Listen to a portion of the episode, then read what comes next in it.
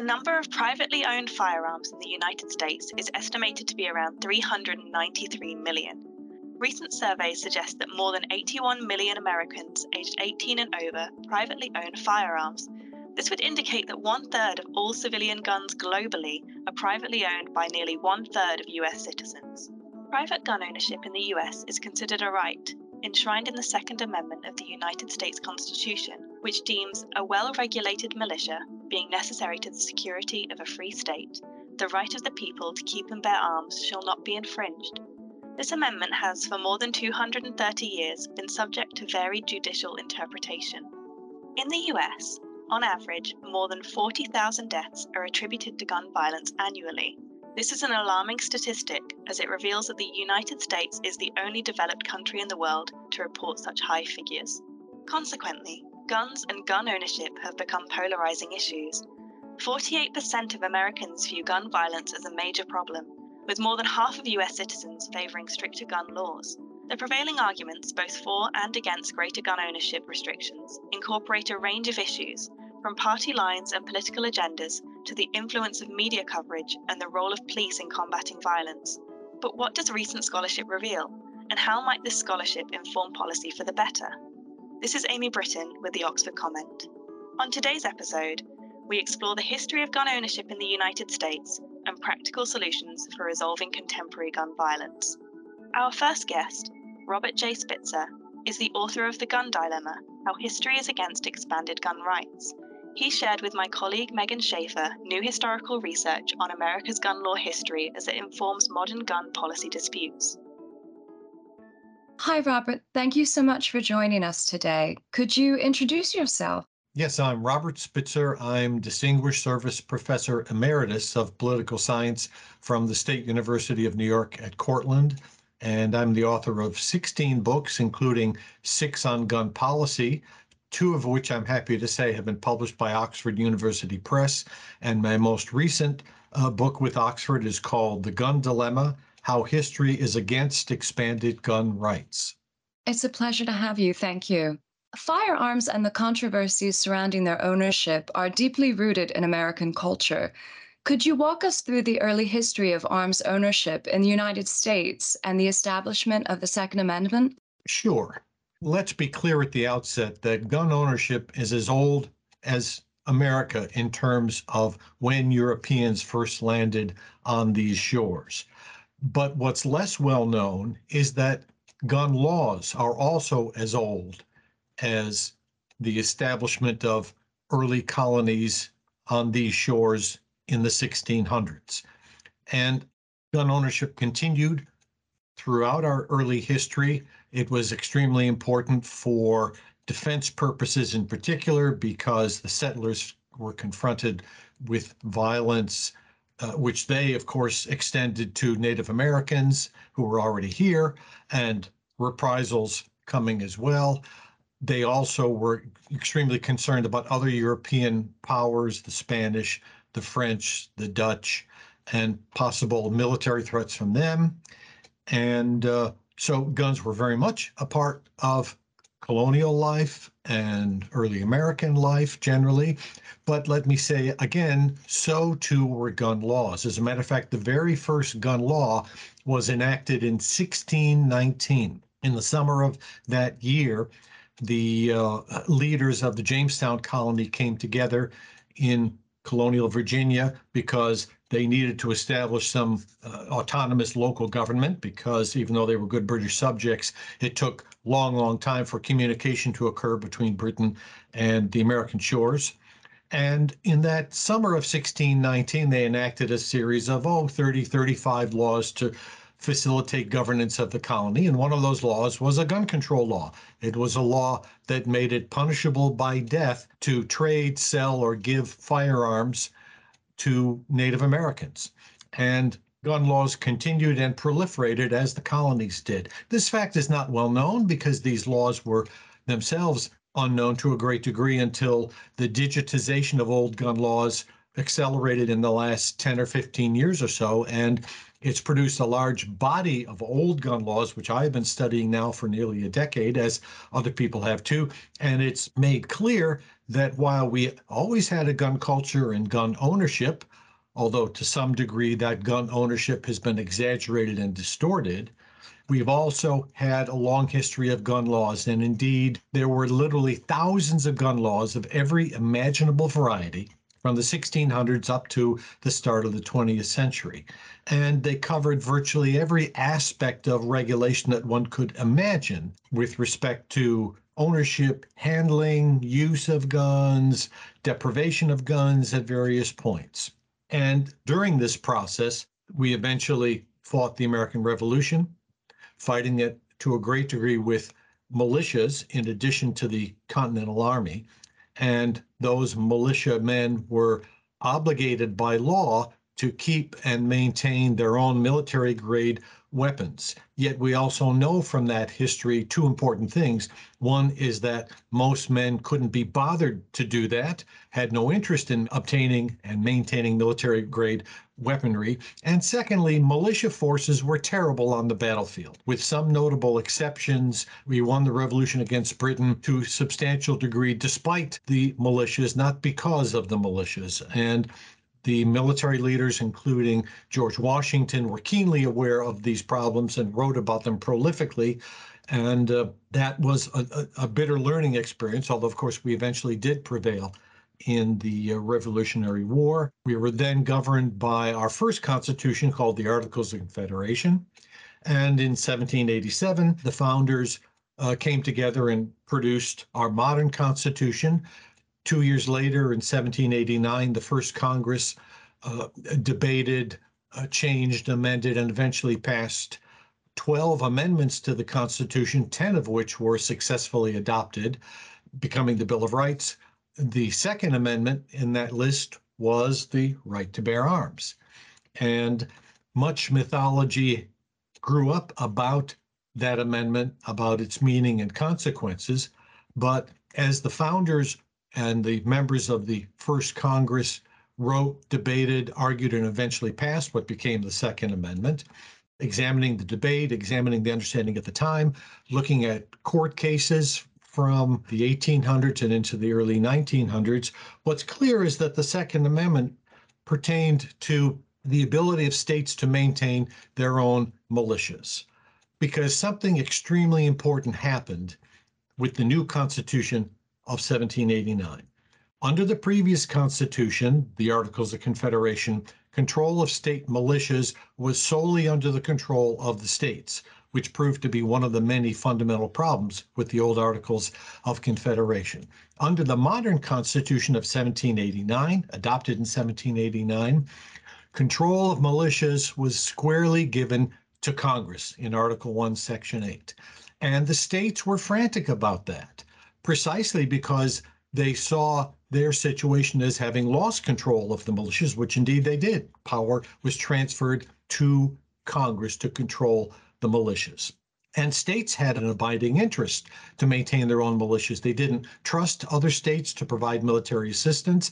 Many of them were mistrustful of the idea that the new Congress would provide military assistance in case of military emergency. And certainly southern states were frantic about the fact that they had used their state militias to maintain control over the enslaved population, which was very large in southern states. And they were again concerned that if they didn't have control over their own militias, then they would not be able to effectively deal with slave rebellions, which occurred with great frequency. So the Second Amendment was the reassurance to the states that they would continue to be able to have their own militias and put them together and have some control over them. And that militia based understanding of the Second Amendment is how it was understood for virtually 200 years that then takes us to a, a final step, which is that in 2008, uh, the Supreme Court ruled for the first time in history that the uh, right to bear arms referenced in the Second Amendment pertained to individuals and the right of individuals to protect themselves using guns in their homes. And this personal or individual right represented a new interpretation of the Second Amendment. Remember that the Second Amendment says that a well regulated militia, being necessary to the security of a free state, the right of the people to keep and bear arms shall not be infringed. Chief Justice Warren Burger said many years ago that the best way to understand the wording of the Second Amendment is by beginning it with the word because, as in, because a well regulated militia is necessary to the security of a free state, the right of the people to keep and bear arms shall not be infringed. Now, a more conservative and gun oriented majority in the Supreme Court in 2008 decided that that militia interpretation was incorrect or was only one way to read the amendment. And so their historical and controversial decision in DC versus Heller in 2008 decided and ruled that it was an individual right and that the militia perspective was not really significant, if you will. And that changed constitutional law for sure. And the next important step came in 2022 when an ever more conservative court expanded that right as defined in the Heller decision from 2008 to extend the right to have a gun for personal self defense out in society. And that was a major step by the court and a very controversial one. Do you feel contemporary audiences misinterpret the Second Amendment and what can be said of originalism, textualism, and other judicial interpretations regarding this issue? Well, there has long been a belief among many Americans that the Second Amendment was basically about a personal right. So, in the popular mind, just because of the phrase the right to keep and bear arms, and because modern Americans don't really have any sense of what a militia is or what it's all about, except some it's some vague historical relic that you know many Americans simply believe that yeah, the Second Amendment gives you a right to have a gun to protect yourself or maybe for hunting or sporting purposes or other things, but we don't determine constitutional meaning by taking a vote of the public. And as a matter of law, the Second Amendment was clearly defined as a militia based right that is pertaining only to citizen service in a government organized and regulated militia. Bearing in mind also that in the 18th and 19th century, militia members had an obligation to obtain their own weapons because the government didn't have the resources or ability to arm and equip a large military force, including the militias. So that brought in kind of a personal element for those men who were eligible for militia service. But then uh, the 2008 Heller Supreme Court decision says, well, it is about an individual right. And in connection with these two recent Supreme Court rulings, they have relied very heavily on the philosophy or judicial doctrine or constitutional doctrine of originalism. And the definition of originalism has changed somewhat in recent years, and it's a recent doctrine that dates back only a few decades. Um, and it essentially has settled on what's called the public meaning. That is to say, an originalist argues that you should interpret the Constitution and render a judgment about the constitutionality of gun laws or many other matters as well, based on what the meaning was as it was understood at the time it was written back in the late 18th century. How were the words understood at the time? And that judges should filter out any concerns about uh, contemporary perspectives, contemporary issues, and indeed, in the Supreme Court's decision from 2022 about the definition of gun rights under the Second Amendment, it expanded its conclusion that the constitutionality of current gun laws should be judged based on whether similar laws existed in history in the 1800s and the 1700s. And this idea of focusing only on the text of uh, the Bill of Rights, let's say, or the Second Amendment, and on the public meaning, whatever that might entail, when it was written at the time, has a number of problems. For one thing, the Constitution, as we know, was the product of many hands. It was vague as to its meaning and much of the wording in the Constitution is ambiguously worded, to be sure, and the framers themselves disagreed about not only the meaning, but how strictly to adhere to the Constitution. That is to say, there was no single, unified, agreed upon public understanding of the words in the Constitution back in the 1700s. In addition, many of the framers changed their minds about important principles in the Constitution over time. And it assumes, to emphasize this point, the originalist perspective assumes that the framers had settled meanings or accepted settled meanings about what the Constitution meant in its words, and they simply did not. And finally, the country has changed profoundly from the 1700s up to the present. I mean, in 1789, the United States consisted of 13 Atlantic coast hugging states where over 95% of its inhabitants were subsistence farmers jump ahead 100 years to 1900. The country now spans the continent from the Atlantic to the Pacific. It now consists of 48 states, later 50 states, and it has become an industrial giant. And the typical American no longer works on a farm, but lives in an urban area and probably works in a factory somewhere. The country is completely different 100 years later. And the idea that judges today must affix themselves solely on what they believe things uh, were interpreted to mean back in 1789 is uh, inherently problematic. And to my way of thinking, and originalism has many critics, um, I think it is a theory that ultimately collapses of its own weight. And indeed, I think it is proven to be an invitation for judges of all stripes, but especially conservative judges, to paste their own values into judicial decisions based on the guise that they're doing history. And they're frankly not all that good at doing history. You mentioned Heller and Bruen.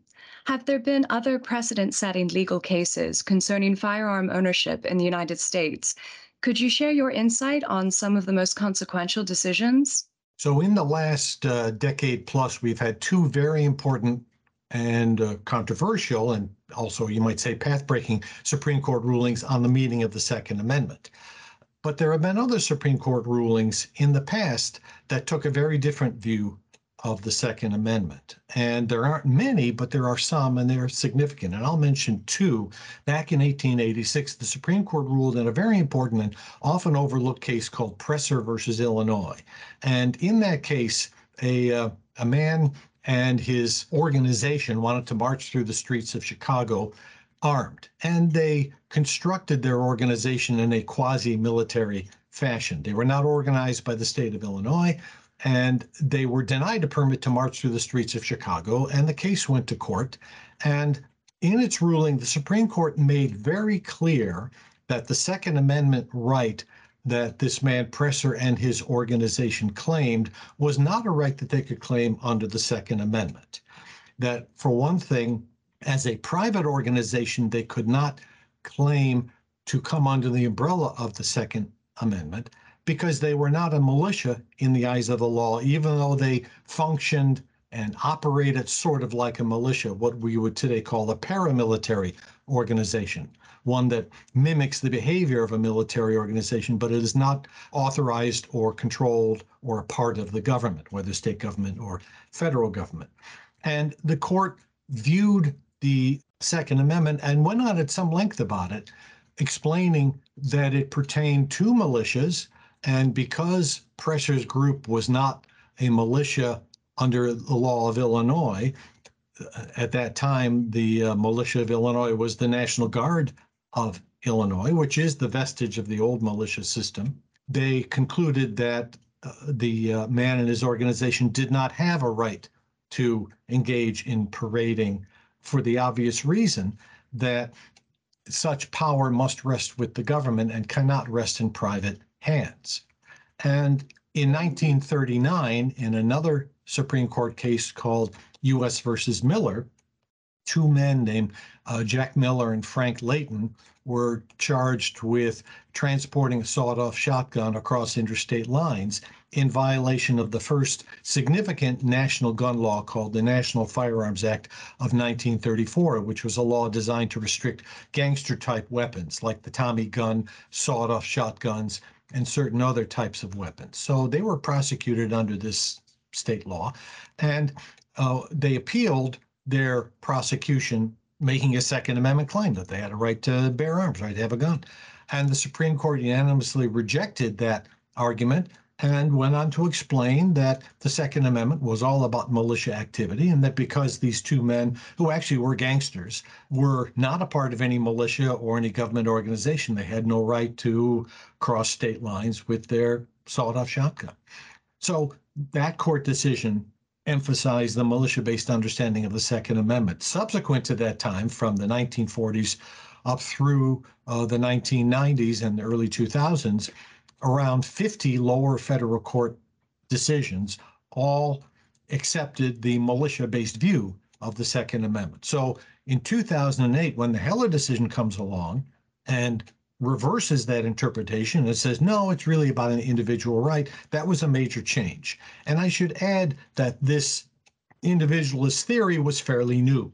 It was formulated in eh, essentially in the 1980s by some conservative lawyers and conservative legal organizations, including the Federalist Society, which is a very active and powerful legal group today, to be sure. And through writings in law journals and legal publications, they cultivated uh, uh, this individualist theory as a competing theory to the militia theory.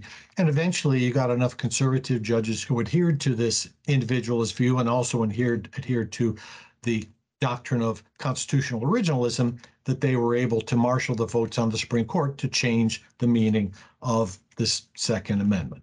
And in terms of the public mind, I, am not sure how much of this really was understood. After all, many of these questions are arcane legal questions, but the court's rulings in recent years have certainly provided great fuel to the idea that the Second Amendment applies to individuals anytime a human hand comes in contact with a firearm. And that might seem like an extreme view, but these days I think there are a fair number of Americans, certainly not a majority, but a fair number of gun rights Americans who believe that to be true. In arguments concerning the right to bear arms, there are often a multitude of variables considered, including but not limited to the difference between handguns and assault rifles, as well as the legality of extended magazines, silencers, and concealed carry. Could you expand on some of these variables and why they are seemingly so integral to discussions on gun control? The primary focus of the contemporary gun debate is very much around the weaponry that is available to people today. And there continues to be, I think, some confusion about this. Certainly, the most controversial and, and arguably leading element of the gun safety movement has included efforts to limit assault weapons because they are frequently used in high profile mass shootings. And of course, those shootings receive an enormous amount of attention. The number of mass shootings has been increasing uh, progressively for the last 20 years. It's a matter of deep concern for obvious reasons. And indeed, assault weapons pose a very specific criminality problem in three respects. They are favored weapons of mass shooters, although mass shooters more likely to have to use a handgun than an assault weapon. But in terms of proportionality, assault weapons frequently appear, and especially where there are many casualties in the shooting. So that's one obvious problem with assault weapons. Secondly, they are used disproportionately against the police.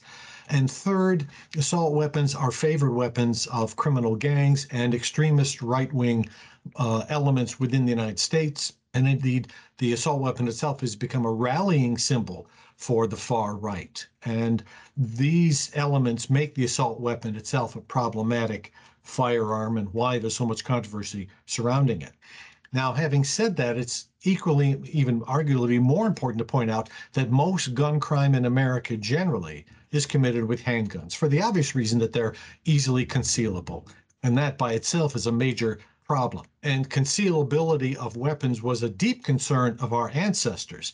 in fact, just to go to history for a minute, from the late 1700s up to the start of the 20th century, every state in the country, with perhaps one exception, enacted laws to restrict concealed weapons carrying, not just handguns, pistols, but also certain types of knives, what were called fighting knives, and also various types of clubs. So it was well understood in the 19th century that if you were carrying a concealable weapon around with you, you were up to no good, period. Jump to the modern era, and we have a kind of an odd situation now where in the last oh, 15 years or so, a large number of states have repealed their pistol permitting requirements, meaning that as long as you can legally own a handgun, you can carry it around with you in society, obviously concealed. And while people might think that's a return to you know the gun-toting old west for example it really is not because the gun-toting old west was really not so gun-toting at all for the obvious reason that states rapid and communities rapidly enacted anti-concealed carry laws because it was well understood that the carrying of concealed weapons, except for people authorized to do so, uh, was a public health menace.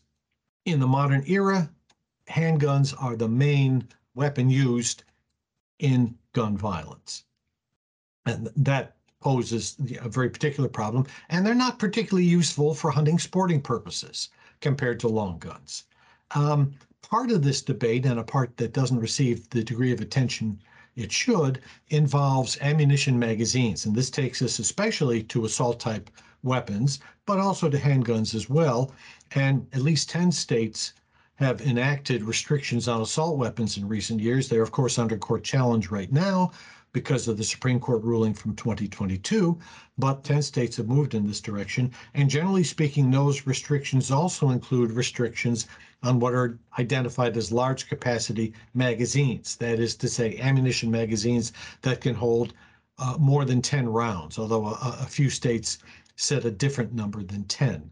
But most states utilize the 10 round limit on the simple argument that there's no particular reason or justification for allowing larger capacity magazines around. And to provide ready access to them is simply to invite people to fire off lots and lots of rounds for no good purpose, aside from maybe people going to a shooting range who want the enjoyment and fun, as they might view it, of shooting off lots and lots and lots of rounds without reloading. And indeed, magazine limitations represent one important element of the effort to stem gun violence because we know that from uh, various mass shootings, for example, perpetrators are often stopped when they stop to reload to insert a new magazine. So, I mean, the, the question is why should civilians be allowed to own a 30 round or 60 round or 100 round magazine? Uh, there is no coherent reason why civilians should be allowed to do that. And that's a basis for restricting magazines and restricting the harm that can be a consequence of guns that can accommodate these large capacity magazines. There has also been a recent debate about gun silencers, or what are sometimes called gun suppressors. And there's been an effort to make silencers more easily available. Gun silencers were restricted by the 1934 National Firearms Act precisely because silencers were used by criminals. But there's been a move to deregulate silencers, saying that they are useful for helping shooters protect their hearing. But part of the problem with that argument is that there are other ways to protect and more effective ways to protect the hearing of shooters, which is to wear hearing protection. And indeed, there's very good and inexpensive hearing protection available to anybody who you know cares to uh, obtain those things. And I've engaged in shooting, and I always wear hearing protectors, and they are perfectly effective in limiting the noise that guns produce. And there's another reason why it's good that guns make a noise. And that's because it provides a sound warning to people in the area that somebody's firing a gun.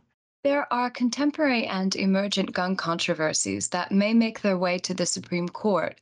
Could you share some of these recent controversies and the impact that any potential rulings may have on gun legislation going forward? Since the Supreme Court ruled in 2022 to expand the definition of gun rights to the public realm, the Supreme Court did something else as well in that ruling, which was that it changed the criteria for judging the constitutionality of current gun laws. Not only is it an originalist point of view, but the court said in its majority opinion, eh, Justice Clarence Thomas was the author of that opinion, that the constitutionality of current gun laws should be determined based on whether there were historical gun laws of a similar nature. Are there historical analogs? And that has proven already to be a pretty chaotic standard because it's really a pretty vague standard. I mean, what constitutes a similar gun law from, you know, 1805, let's say, or you know, some earlier period? The court really didn't provide any guidance on that question. And this has uh, invited a host of new challenges of every manner of gun law all around the country. And there are already hundreds of cases of gun laws being challenged, including laws that had been challenged and upheld before the 2022 Supreme Court Bruen decision that are now, you know, reopening the challenges because of this new standard. And leaving aside the very problematic nature of that standard, among the many questions or the many types of gun laws that are now under challenge are uh, assault weapons restrictions from 10 states and restrictions on large capacity magazines, which around 15 states have. Some states restrict large capacity magazines, but not assault weapons. And it's clear that one or more of these challenges will make their way to the Supreme Court. And my own view is that uh, several of the very conservative justices on the Supreme Court are chomping at the bit to strike down more gun laws. Because even though the 2008 Heller Supreme Court decision created this new individual right to have a gun under the Second Amendment, it also was pretty clear to say essentially, look, that most existing gun laws were more or less fine under this new Heller standard. And most gun laws have been upheld from 2008 up until last year. And some of the justices were just not happy with that, uh, Justice Thomas leading among them. And so, uh, my own view is that I think that they want to strike down more gun laws and use this historical standard as the basis for doing it. So, I think we're just going to see lots of tumult. And we're also going to see, I think, two other things. One is states with stronger gun laws will find ways to write different gun laws that they believe to be compatible with the Supreme Court's new standard. And the other thing is, I, I think the public has less and less patience with gun laws being struck down because they're overwhelmingly popular, because research generally supports the idea that these laws are effective, and that they are compatible with the idea that the government can and should do more to make sure that people who don't have who, who, who shouldn't have guns don't get access to guns. And many of these laws are designed specifically to do that very thing. So this really throws uh, chaos I think, into the question of what gun laws will exist in America uh, henceforth. And you're going to be seeing, uh, we will all be seeing a lot of back and forth between the states and the courts, and perhaps Congress will get involved in this in years to come too. Thank you so much for joining us and sharing your scholarship on this issue. I, I very much enjoyed speaking with you. Our second guest, Philip J. Cook, is co author of Policing Gun Violence strategic reforms for controlling our most pressing crime problem. He spoke with us about utilizing the police as a strategic resource for reducing gun violence. Thank you so much for speaking to us today, Philip. Um, you have over 45 years' experience in researching gun violence prevention. So please could you summarize how you got into this field and where it's led you since? Yes, hello, Aimee. I have uh, indeed been at this a very long time indeed. Uh, uh I got started really as a graduate student in economics at the University of California, Berkeley, where my specialty uh, was on the economics of crime. And after I joined the Duke University faculty, I had an opportunity to uh, work specifically on the crime of robbery, and I got interested in what I started calling the technology of personal violence, uh, with a particular focus on the type of weapon that was used in a robbery or in an assault and what difference it made.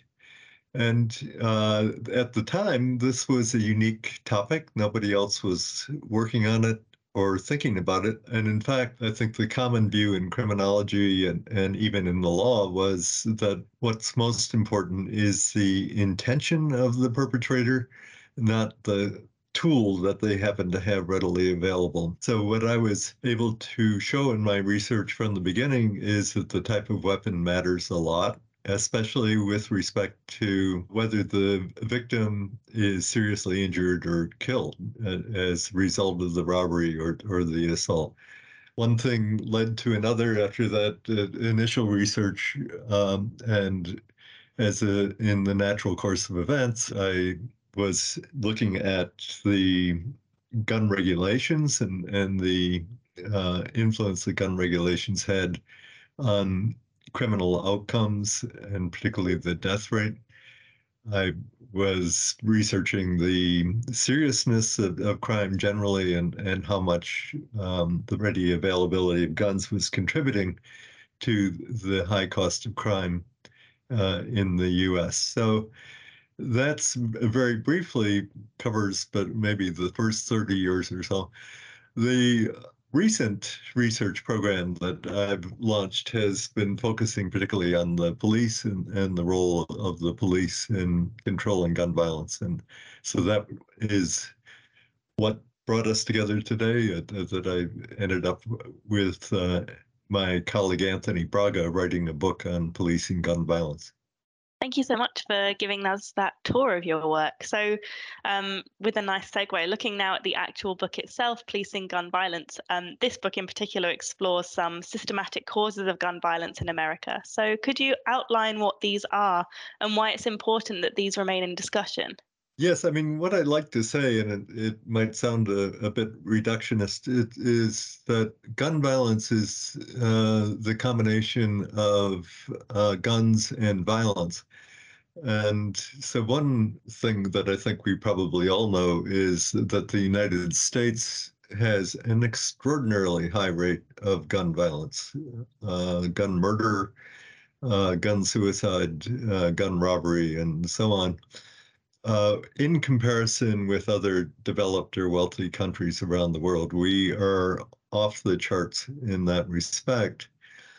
And it's uh, not primarily because we have an exceptionally high rate of violence in the United States, although we are above average. Uh, but it's uh, because uh, we allow a very ready access to guns, and particularly the types of guns that lend themselves to criminal use uh, handguns, revolvers, that sort. And then, very sadly indeed, for the, the purposes of would be mass shootings, these assault weapons that are, are now becoming more and more popular in, in the United States.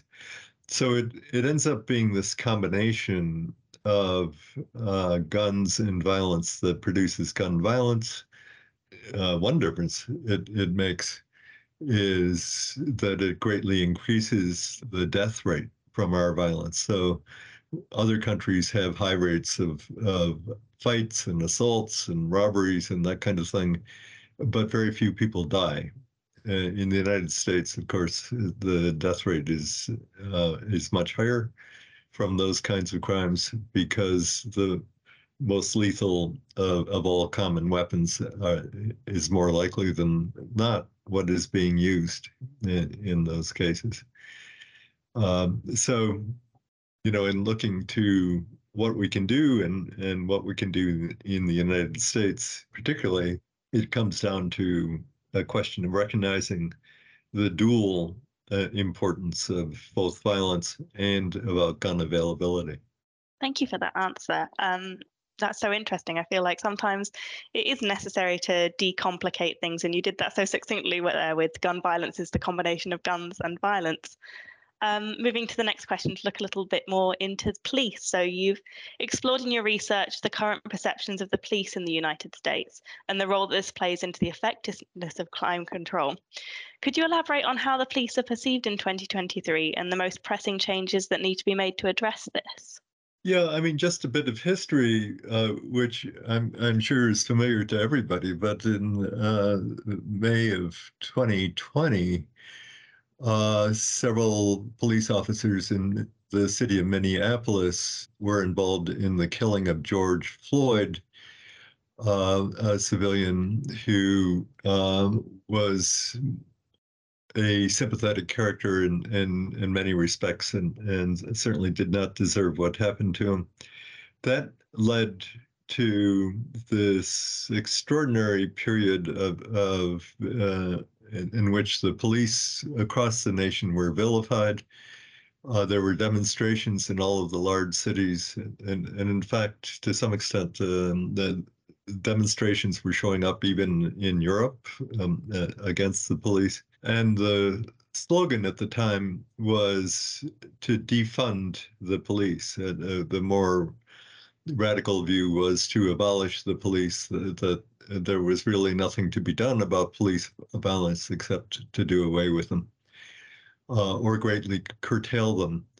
So now, three years later, we find ourselves um, with uh, a still higher rate of gun violence than we had in 2020. Uh, that the response to the demonstrations and to the defund movement was that the police, to a large extent, withdrew, uh, stopped engaging so much uh, with um, their their normal routines, and um, the one result was that um, to encourage criminals and, and to increase the amount of uh, violence generally.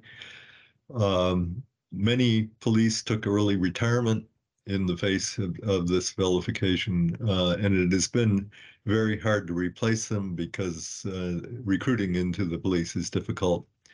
So the uh, the irony, I guess, is that the defund movement, which was not successful politically, uh, ended up uh, being realized to a large extent simply by the fact that the police forces everywhere are, are now greatly understaffed simply because they have a, a lot of uh, difficulty in recruiting new officers to re- replace those who have left uh, in the face of this public challenge. So I think that that's the top line story um, over the last few years is the police being uh, vilified by um, a, a more or less radical group that was, uh, of course, angered by the George Floyd murder um, and by other instances of that sort, uh, and the, the current day difficulties that the police are have in maintaining force uh, or their their full complement of officers. But if you go out and ask ordinary people about their views of police, you get a much different view of how they are viewed and what the public expects of them. I think that especially residents of high violence areas, including African Americans and, and other minority groups, uh, believe that the police are essential and imperfect. Uh, and the, the phrase that are is often used is that they have the sense that um, they are both over policed and under policed. Uh, so on the one hand, they feel over policed in, in the sense that they are often harassed by the police or th- that they're stopped for petty crimes um, maybe drinking a beer in public, something like that. But on the other hand, the police don't do enough to solve the serious crimes and, and to confront the violence that plagues those neighborhoods and, and makes uh, the standard of living so much lower than it would be otherwise. So I think far from defunding what the, the, the large center uh, of the political distribution wants is for the police to to be more effective, to do the job that uh, has been assigned to them of preserving public safety, and to do whatever is necessary uh, to make that happen, especially for high crime areas in, in the in the big cities and, and uh, there's I, I think uh, the dilemma that we find ourselves with right now uh, that the the police need to be stronger. They need to be more effective. The public, in effect, is uh, asking for that and supporting it, but it has proven uh, very difficult in in the face of the public vilification. Thank you for that answer. Um, one of the main focuses of your book is on policing strategies to address gun violence. Could you elaborate on some of the specific tactics that you propose and how they can contribute to controlling this pressing crime problem? Uh, yes, of course. I, I think that this is uh, a, a, very important focus uh, for our discussion that it's it's not just uh, a general wish that the police do better, but actually we do have some suggestions about uh, changes in priority and approach that would be uh, effective. And I, I would say the first one in my mind uh, is to upgrade the priority that's given to uh, criminal investigations involving non-fatal shootings. So it's a very specific uh, area. What I've discovered in looking at the data from many cities is that the clearance rate, the arrest rate, what have you, is much higher for a fatal shooting than for a non-fatal shooting. That's a surprise if you step back from it, because after all, the non-fatal shooting has an extra witness who often knows a lot about what happened and can be helpful to the police. Uh, the reason we see this large gap between fatal and non-fatal shootings is because simply the, the police have placed much higher priority on the investigation of the case if the victim dies. And then it becomes uh, a matter for the homicide squad uh, and something that is of the highest priority my point was simply that the difference between life and death in a shooting is largely simply a matter of chance. And from the point of view, the question about the usefulness of making an arrest and a prosecution in a non fatal shooting is just as great as in a fatal shooting because it's the same people involved with the same motives and often the same circumstances. And if what you're thinking about is deterrence and incapacitation uh, and stopping vigilante revenge cycles, then it's equally important to solve the non fatal shooting cases. This is an idea that is beginning to catch on. So, Denver, most prominently in their police department, has greatly expanded the investigation of non fatal shootings uh, with good success. Uh, my own city of Durham, North Carolina, uh, has taken a big step in that direction, and other cities are talking about it. So uh, I think that this is an important step. I think we can also talk about targeted patrol of hotspots. That's increasingly widely accepted by the police as being an appropriate tactic. Uh, we endorse it in the book and, and we talk specifics that it's not just putting cops on the beat in these micro areas that, that have concentrated gun violence, uh, but also changing the mentality to look at, at what they're doing there as partly solving problems and particularly looking for what are the problems in, in this particular area that might lend themselves to the city planners or changing traffic patterns or and somehow closing down a licensed establishment uh, like a, a, tavern or a bar uh, that would diffuse the violence in that area and have a long lasting effect. Um, one of the big uh, successes in the research uh, recently has been the discovery through a huge controlled experiment in Philadelphia uh, that if you simply clean up city blocks that have been uh, vacant, standing vacant, and have attracted a lot of underground uh, activity, uh, if you clean them up, if you get your local garden group to beautify them, that that actually, among other things, uh, reduces the amount of gun violence in, in that area. So it's it's a, a nice outcome. And we have uh, several other proposals of, of this kind of specificity. Uh, certainly, I, I think uh, everyone close to the police is very concerned about improving relationships with the public. Uh, and of course, whatever you do in, in as a routine matter in terms of community policing and and establishing um, friendly relationships on the beat, it it all is for nothing if the police are engaging in in unwarranted excess violence in their dealings with the public. So finding ways to control the police, to train them, to hold them accountable for excess violence is absolutely essential. And what we talk about in the book is contrasting different cities that are otherwise very similar in, in the US, like Phoenix and Dallas, and saying, notice that Phoenix routinely has three times as many police killings as Dallas, even though they are so similar in other respects. And it comes down to uh, the obvious lesson that through good management and good training, high priority on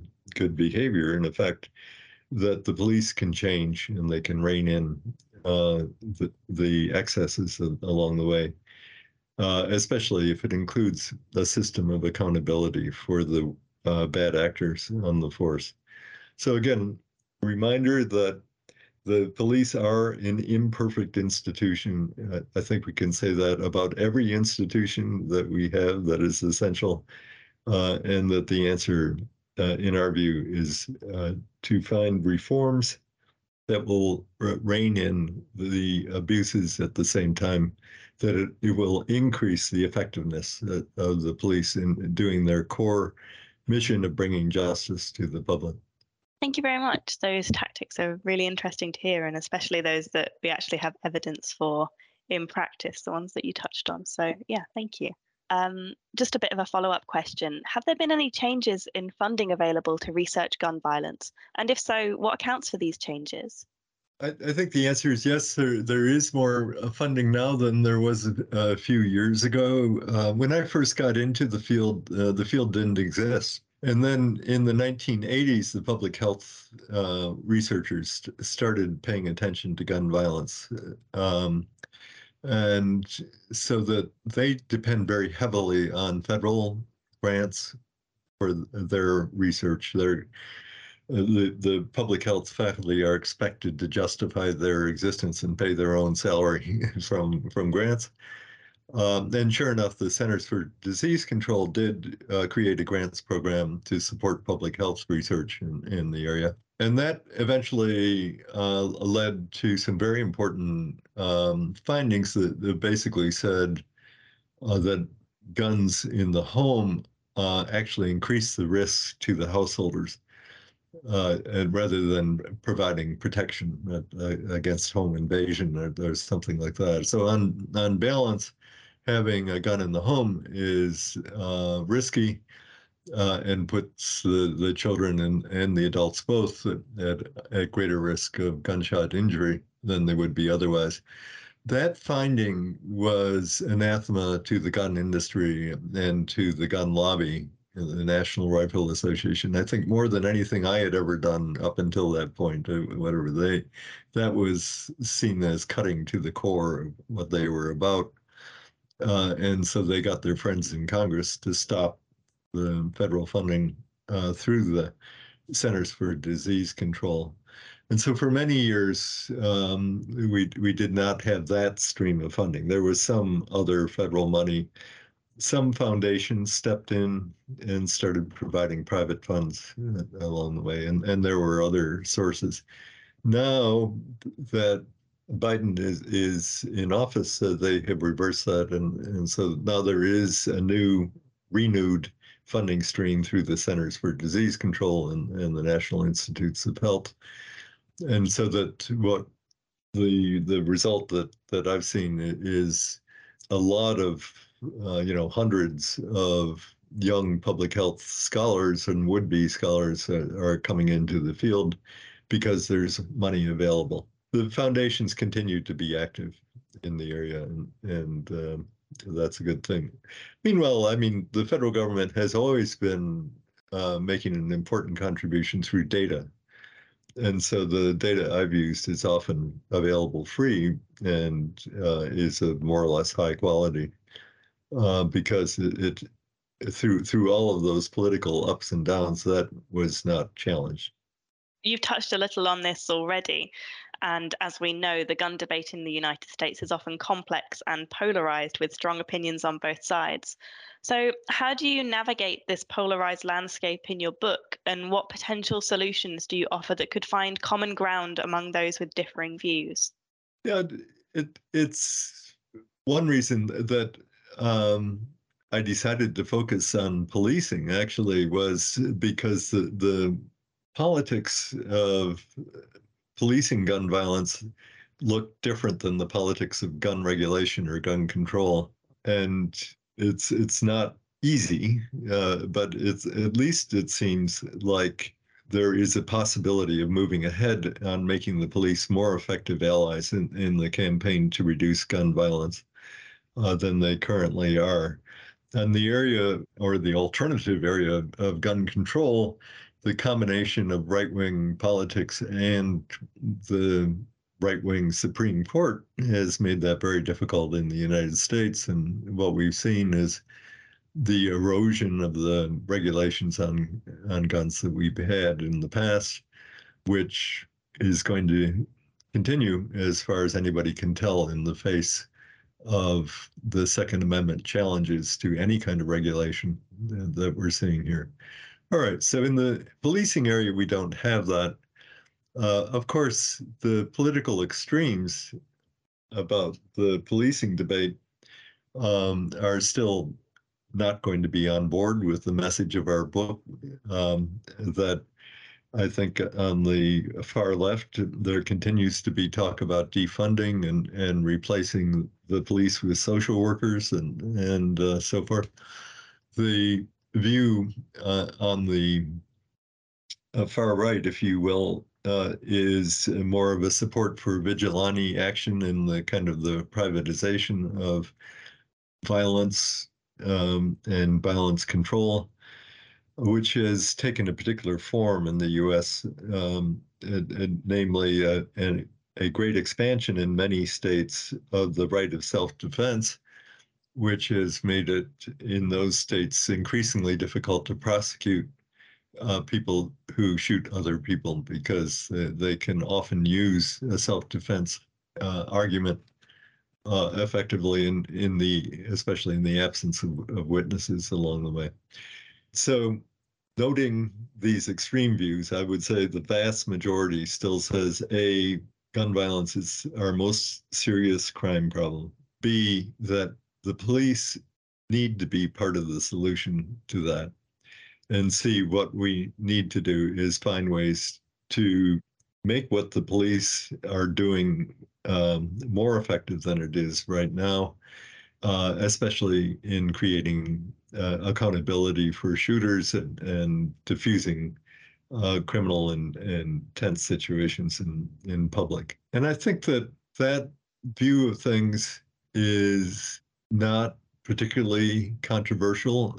I think the the detailed tactics and strategy sometimes uh, is debated along the way, and certainly the question about just what should the police budget be uh, is an, an, issue for debate.